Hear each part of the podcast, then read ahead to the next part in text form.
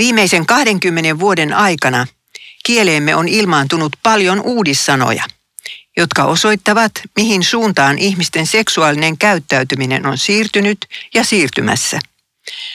On erilaisia suhteita kuvaavia uusiosanoja. Monosuhde, avoin suhde, monisuhde, polyamoria, sarjapolygamia, sarjaseurustelu, rinnakkaissuhde, kaveriseksi, mikropettäminen, sooloseksi, joka alkaa joidenkin tutkimusten mukaan olla väestön yleisin tapa toteuttaa seksuaalisuuttaan. Sitten on koko tämä uusi kirjo oman sukupuolensa kokemisen eri tavoista.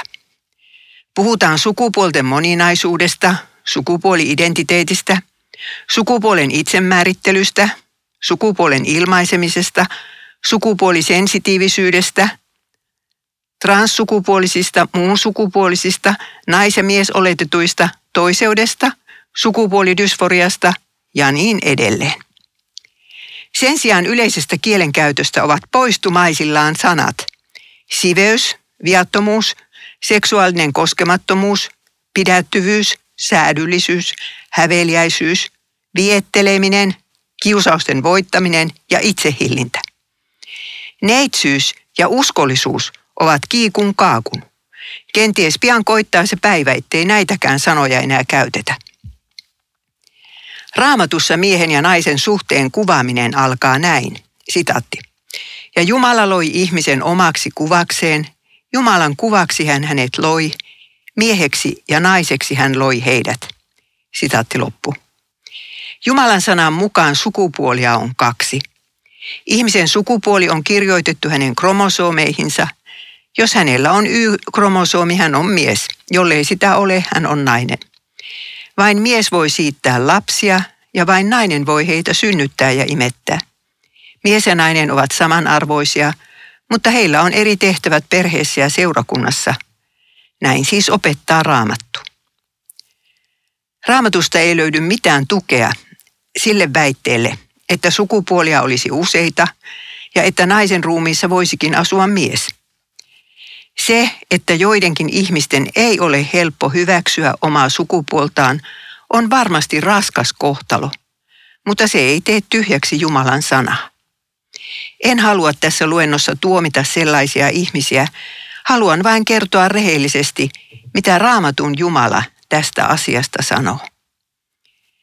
Jos pidämme Jumalaa luojanamme, meidän on otettava hänen kädestään myös se sukupuoli, jonka hän meille on antanut. Jesajan kirjasta löytyy tällainen sana niille, jotka eivät tahdo sitä hyväksyä. Sitaatti. Voi sitä, joka riitelee tekijänsä kanssa. Sanooko savi valajallensa, mitä sinä kelpaat tekemään? Sinun työsi on kädettömän työtä. Sitaatti loppu. Miehen ja naisen suhde alkaa raamatussa yksinäisyydestä. Adam elää aluksi yksin ihanassa paratiisissa. Kaikki on muuten hyvin, paitsi ettei hänelle löydy sopivaa kumppania. Eläinten seura ei riitä tyydyttämään hänen sydämensä kaipuutta. Herra näkee tuon kaipauksen ja sanoo, sitaatti, ei ole hyvä ihmisen olla yksinään. Minä teen hänelle kumppanin, joka sopii hänen avukseen. Sitaatti loppu. Jotkut kokevat alentavana sen, että nainen luotiin miehelle kumppaniksi ja avuksi. Jokainen miestään rakastava nainen on kuitenkin pelkästään iloinen siitä, että hänen miehensä tarvitsee juuri hänen kaltaistaan naista. Että mies antaa arvoa juuri hänen persoonalleen, lahjoilleen ja ulkonaiselle olemukselleen. Sanalla sanoen, että hän voi olla rakkaalleen se kumppani, joka sopii hänen avukseen. Ennen ihmisen luomista kolmiyhteinen Jumala oli käynyt keskustelun itsensä kanssa. Sitaatti. Tehkäämme ihminen, tehkäämme hänet kuvaksemme kaltaiseksemme. Ja Jumala loi ihmisen kuvakseen, Jumalan kuvaksi hän hänet loi, mieheksi ja naiseksi hän loi heidät. Sitaatti loppu. Koska Jumalassa on kolme persoonaa, on hänessä itsessään olemassa rakkaussuhde. Sitä rakkautta heijastamaan luotiin maailmaan kaksi eri sukupuolta. Miessukukunta ei yksinään ollut Jumalan kuva. Siihen tarvittiin myös naissukukuntaa. Mies luotiin maan tomusta, mutta nainen luotiin miehen kylkiluusta. Eevan ensimmäinen muisto oli, kun Jumala talutti häntä kädestä miehen luo. Aadamin kasvoista paistoi kirkkaasti, ettei hän ollut koskaan osannut edes kuvitella mitään niin ihanaa kuin häntä vastapäätä seisova nainen oli. Hänet nähdessään Aadam puhkesi puhumaan. Sitaatti, tämä se on. Tämä on luu minun luustani ja liha minun lihastani. Naiseksi häntä sanottakoon, miehestä hänet on otettu. Sitaatti loppu. Adam antoi vaimolleen nimen Issa Miehetär, joka on miessanan feminiinimuoto, suomeksi siis nainen. Vasta myöhemmin Herra antoi naiselle nimen Eeva, kaiken elävän äiti. Ja niin nuo kaksi solmivat täydellisen avioliiton Herran itsensä ollessa vihkiänä ja todistajana. Häitä kommentoidaan raamatussa näin. Sitaatti. Sen tähden mies, yksikkö, luopukoon isästänsä ja äidistänsä ja liittyköön vaimonsa, yksikkö. Ja he tulevat yhdeksi lihaksi. Sitaatti loppu. On tärkeää huomata, että Jeesus siteerasi tätä vihkikaavaa sanasta sanaan ja lisäsi vielä peräkaneetiksi, minkä Jumala on yhdistänyt, sitä älköön ihminen erottako. Avioliitto määritellään siis raamatussa vain yhden miehen ja yhden naisen väliseksi elinikäiseksi liitoksi. Ei kahden miehen tai kahden naisen, ei kahden naisen ja yhden miehen ja niin edelleen liitoksi. Jumalan sanan mukaan seksuaalielämä kuuluu vain tällaiseen avioliittoon, ei minnekään muualle. Adam ja Eva eivät hävenneet alastomuuttaan, sillä heillä ei ollut mitään salaamista toinen toisiltaan, ei ruumiissa eikä sielussa. Sukupuolisen kanssakäymisen kautta heistä tuli yksi liha. Jumala loi seksuaalielämän samalla kuin ihmisenkin, siis jo ennen syntiin lankeemusta, ja antoi näin ihmiskunnalle yhden suurimmista lahjoistaan. Seksi annettiin ihmisparille toinen toisensa tuntemisen välineeksi. Mutta yhtä tärkeä tuntemisen väline on myös sana. Vähitellen Adam ja Eeva tutustuivat toisiinsa yhä paremmin kuin löytöretkeilijät uuteen maahan. Tuntea ja tulla tunnetuksi sellaisena kuin todella on. Sehän on taivasta maan päällä. Adam ja Eeva saivat iloita paitsi toisistaan myös ympäröivän paratiisin ihanasta luonnosta. Keskellä puutarhaa seisoivat nuo kaksi erityistä puuta, elämän puu ja hyvän ja pahan tiedon puu, joista jälkimmäisestä Herra oli sanonut miehelle, sinä päivänä, jona sinä siitä syöt, olet kuoleman oma. Ensimmäinen ihmispari sai tehtäväkseen luonnon hallitsemisen, viljelemisen ja varjelemisen. Siinä heillä riitti mielekästä tekemistä jokaiseksi päiväksi.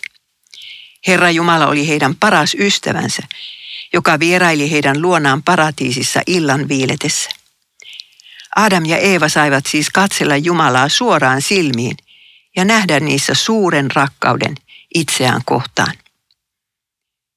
Mutta sitten kaikki muuttui. Sitaatti. Kärme oli kavalin kaikista eläimistä, jotka Herra Jumala oli luonut. Se sanoi naiselle, onko Jumala todella sanonut, te ette saa syödä mistään puutarhan puusta. Nainen vastasi käärmeelle, kyllä me saamme syödä puutarhan muiden puiden hedelmiä, vain siitä puusta, joka on keskellä paratiisia, Jumala on sanonut, älkää syökö sen hedelmiä, älkääkä edes koskeko niihin, ettette kuolisi. Sitaatti loppu. Eeva ei ollut koskaan tuntenut nälkää eikä janoa eipä edes rakkauden nälkää tai elämän janoa. Kaikki hänen tarpeensa olivat olleet täysin tyydytetyt. Silti hän lankesi. Tämä tapaus osoittaa, miten ovela on se vanha käärme, jota myös perkeleeksi ja saatanaksi kutsutaan. Hän ei lähestynyt ensiksi Aadamia, vaan tämän vaimoa, koska tiesi naisen olevan helpommin ylipuhuttavissa. Onko Jumala todella sanonut, kysyi käärme viekkaasti, ja kylvi samalla epäilyksen siemenen naisen sydämeen. Käärme sai Herran näyttämään rakkaudettomalta pihtarilta, joka varjelee mustasukkaisesti omaa hedelmäpuutaan ja asemaansa. Pelkkää ilkeyttään hän ei tahdo ihmisen tietävän kaikkea sitä, mitä hän itse tietää, eikä kokevan sitä, mitä hän itse on kokenut. Käärme sanoi, sitaatti, ei, ette te kuole, mutta Jumala tietää, että niin pian kuin te syötte siitä puusta, teidän silmänne avautuvat ja teistä tulee Jumalan kaltaisia, niin että tiedätte kaiken, sekä hyvän että pahan. Sitaatti loppu. Toisin sanoen, teidän Jumalanne valehtelee. Hänen sanansa ovat tyhjää uhkailua. Älkää uskoko häntä. Kielletyn puun hedelmän syömisestä tulee vain hyviä seurauksia. Uskokaa minua käärmettä. Minä kyllä tiedän, mistä puhun. On kuin käärme olisi heittänyt jonkin lumouksen vaimon silmien eteen. Kielletty puu alkoi yhtäkkiä näyttää erilaiselta kuin ennen. Sitaatti. Nainen näki nyt, että puun hedelmät olivat hyviä syödä ja että se oli kaunis katsella ja houkutteleva, koska se antoi ymmärrystä. Sitaatti loppu. Kielletty hedelmä veti naista vastustamattomasti puoleensa. Mikään muu ei merkinyt enää mitään kuin sen syöminen. Ilman sitä elämä ei tuntunut enää elämisen arvoiselta.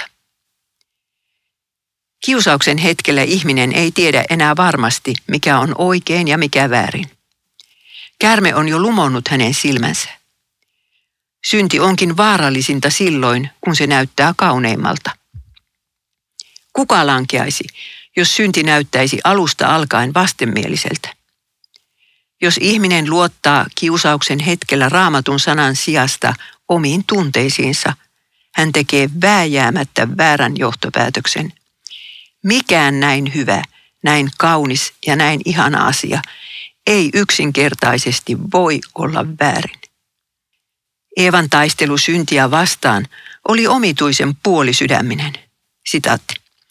Vaimo otti siitä hedelmän ja söi, ja antoi myös miehelleen, joka oli hänen kanssaan, ja mieskin söi. Sitaatti loppu.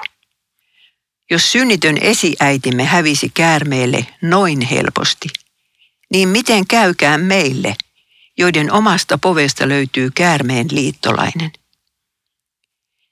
Käärme kuiskuttaa meidänkin korvaamme samaa houkutusta. Etkö näe, että elämäsi on aina yhtä ja samaa harmaata arkea? Nyt sinulla olisi mahdollisuus kokea jotain uutta ja ihanaa. Et voi mennä hautaan suomatta itsellesi tätä kokemusta. Jumala kieltää sinulta todellisen onnesi, jos hän kieltää sinulta tämän ihmisen tai tämän asian. Tai ehkäpä käärme sanookin näin. Jos syöt kielletyn hedelmän, niin tietosi lisääntyy. Tulet kuuluisaksi, saat valtaa.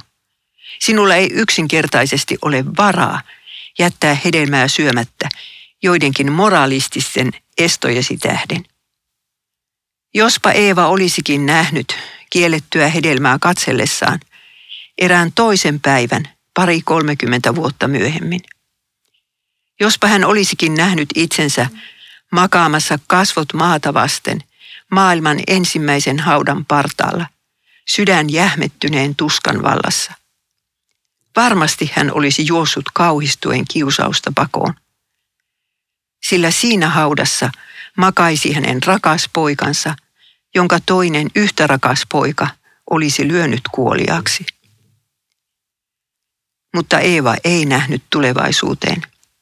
Hänen silmiensä edessä väikkyi vain kielletty hedelmä vastustamattoman lumoavana.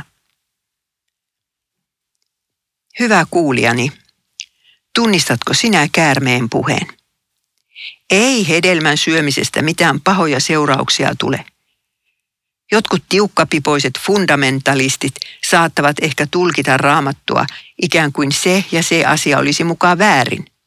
Mutta hehän ovat pieni vähemmistö kirkossamme. Useimmat kannattavat paljon vapaamielisempää tulkintaa. Ja raamatussahan kaikki on vain vertausta. Kuka pystyy sanomaan, mikä niistä tulkinnoista on oikea, mikä väärä. Jeesus vastasi kiusauksen hetkellä vanhalle käärmeelle täysin eri tavalla kuin Eeva. Hän lainasi raamatun sanaa ja kieltäytyi jatkamasta keskustelua sen pidemmälle. Kirjoitettu on. Siinä kaikki. Siinä todellakin koko keskustelu. Jeesus tiesi hyvin, että taistelu syntiä vastaan on jo hävitty, jos saatanan kanssa ryhdytään väittelemään erilaisista raamatun tulkinnoista. Eevan sydämessä ei vielä tuolloin asunut mitään perisyntiä. Siksi hän olisi voinut voittaa kiusauksen ajatuksissa, sanoissa ja teoissa. Meille langenneen ihmissuvun jäsenille se ei enää onnistu. Kiusauksen hetkellä syttyy sydämeemme paha himo. Ja ennen kuin käärme on päässyt lausettaan loppuun, olemme ehtineet syödä hedelmän mielikuvituksessamme moneen kertaan. Mutta ei sitä käytännössä tarvitse syödä. Aadamin varalle käärmeillä oli toinen suunnitelma. Hänet piti saada lankeamaan sen olennon kautta, jota hän rakasti kaikkein eniten maailmassa. Montako kertaa tämä tragedia onkaan toistunut maailman historiassa. Rakkautta ei käytetty johtamaan rakastettua hyvään, vaan pahaan. Kiusaus onkin kaikkein voimakkainta silloin, kun se tulee rakastetun kautta. Joka rakastaa on haavoittuva. Hänen on vaikea kieltää rakastetultaan yhtään mitään. Mahdollisesti Adam olisikin pystynyt taistelemaan syntiä vastaan, jos kiusaus olisi kohdannut häntä suoraan. Hän olisi osannut varoa käärmettä, mutta hän ei osannut varoa rakkaintaan. Syntiin lankeemuskertomus osoittaa meille, miten paljon vaikutusvaltaa naisella on miehensä nähden. Millainen maku kielletystä hedelmästä sitten jäi vaimon suuhun? Hedelmä saattoi maistua hyvinkin ihanalta ja jättää suuhun suloisen jälkimaun. Joskus synnin muistokin on niin kaunis, että se on uskottava synniksi pelkästään Jumalan sanan perusteella vastoin oman sydämensä tunteita.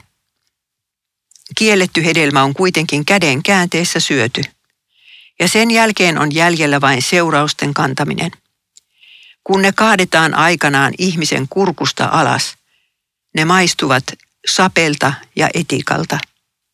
Näin tapahtui ensimmäiselle ihmisparille, ja näin on tapahtunut meille jokaiselle monta kertaa. Ja nyt me ymmärrämme, miksi Jeesuksenkin piti juoda ristillä sappea ja etikkaa. Synnin myötä astui paratiisiin myös häpeä. Sitaatti. Silloin heidän silmänsä avautuivat ja he huomasivat olevansa alasti. He sitoivat yhteen viikunan lehtiä ja kietoivat ne vyötärölleen. Sitaatti loppu. Mies ja vaimo eivät siihen asti olleet hävenneet näyttäytyä toistensa edessä täsmälleen sellaisina kuin olivat. Nyt heidän oli etsittävä viikunan lehtiä peitokseen. Molemmat piti salata, sekä ruumis että sielu. Sitaatti.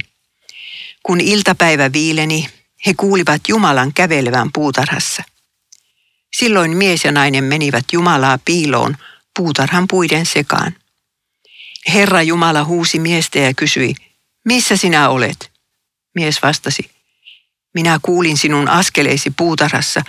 Minua pelotti, koska olen alasti ja siksi piilouduin. Sitaatti loppu. Yhdessä häpeän kanssa astui ihmissydämeen myös seurausten pelko ja rangaistuksen pelko.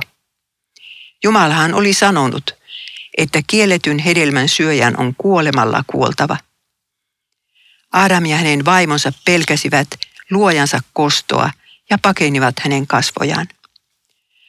Pako osoitti, että he olivat jo hengellisesti kuolleita ja matkalla iankaikkiseen kadotukseen. Suhde Jumalaan oli poikki ja sen korjaaminen tulisi olemaan hirvittävän vaikeaa, jopa itse Jumalallekin. Jumala otti Aadamin ensiksi puhuttelunsa, vaikka vaimo olikin langennut ensin. Näin hän tahtoi osoittaa, että vastuu tapahtuneesta lepäsi ennen kaikkea perheen pään harteilla. Adam oli kuullut Jumalan sanan. Hänen olisi siis pitänyt varjella naistaan – taistella hänen rinnallaan käärmettä vastaan, eikä ryhtyä hänen rikostoverikseen. Sitaatti. Herra Jumala kysyi, kuka sinulle kertoi, että olet alasti? Oletko syönyt siitä puusta, josta minä kielsin sinua syömästä? Mies vastasi, nainen, jonka sinä annoit minulle kumppaniksi, antoi minulle sen puun hedelmän ja minä söin. Sitaatti loppu.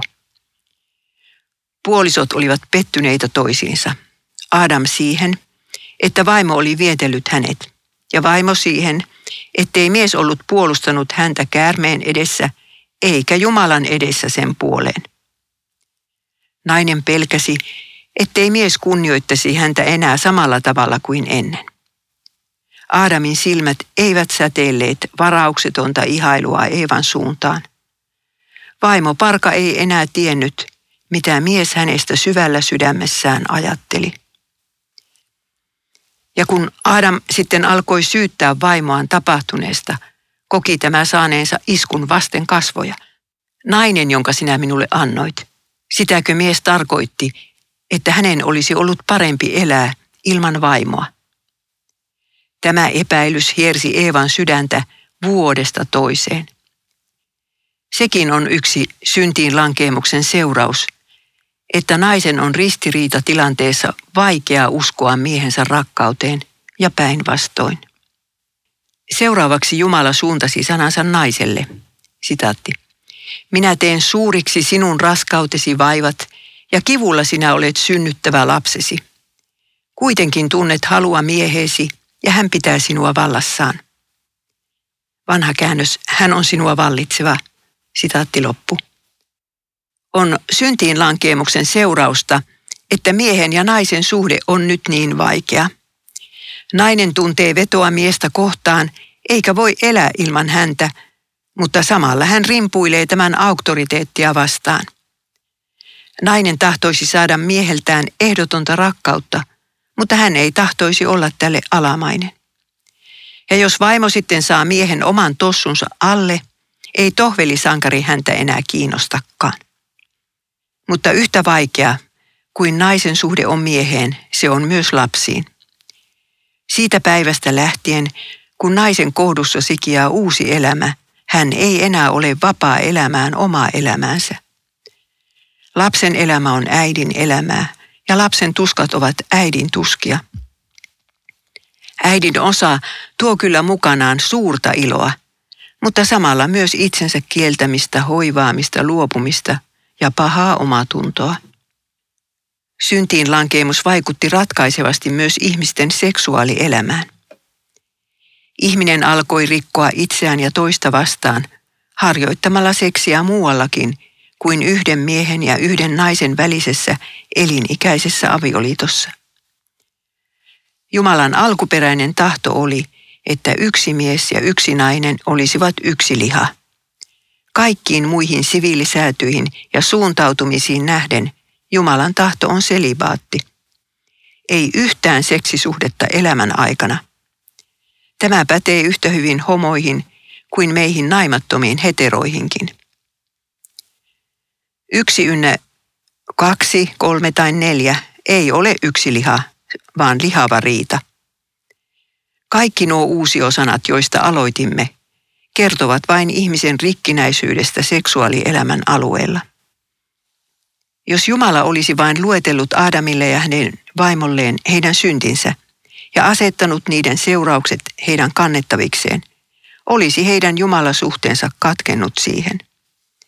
He eivät olisi tienneet luojastaan mitään muuta kuin hänen vihansa syntiä kohtaan, että hän on kiivas Jumala, joka kostaa isien pahat teot heidän tuleville lapsilleen ja koko ihmiskunnalle.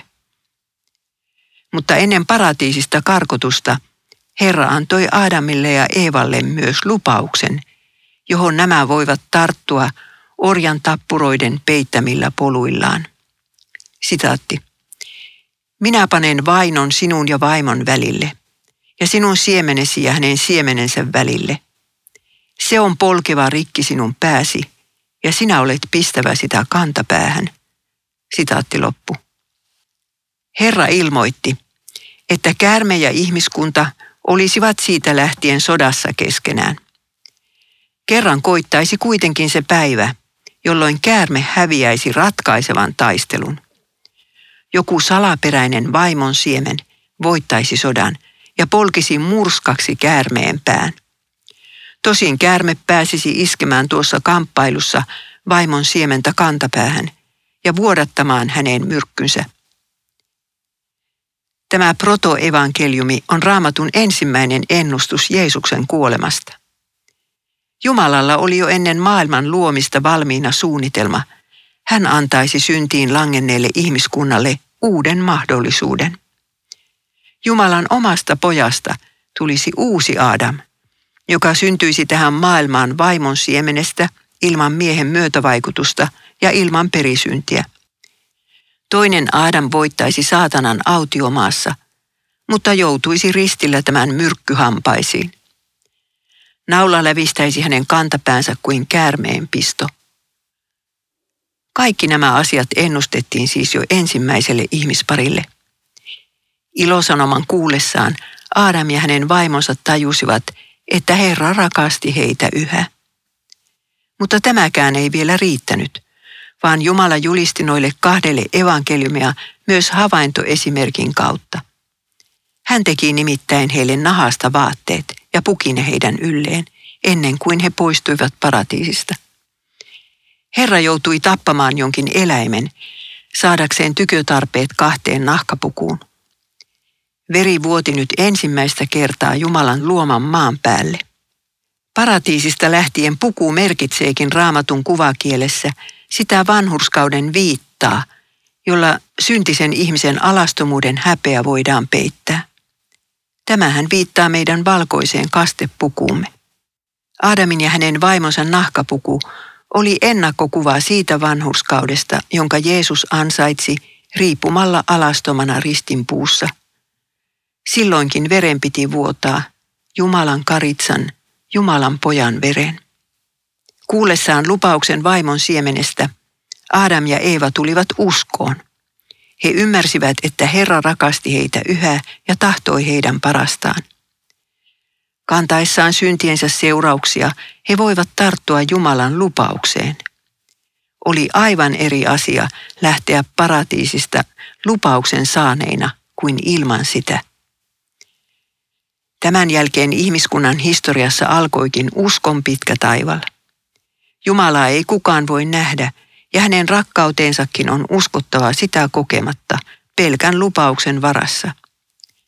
Kerran tulee kuitenkin päivä, jolloin pääsemme yhdessä vapahtajamme kanssa uuteen luomakuntaan, joka on vielä sata kertaa ihanampi paikka kuin mitä ensimmäinen paratiisi oli.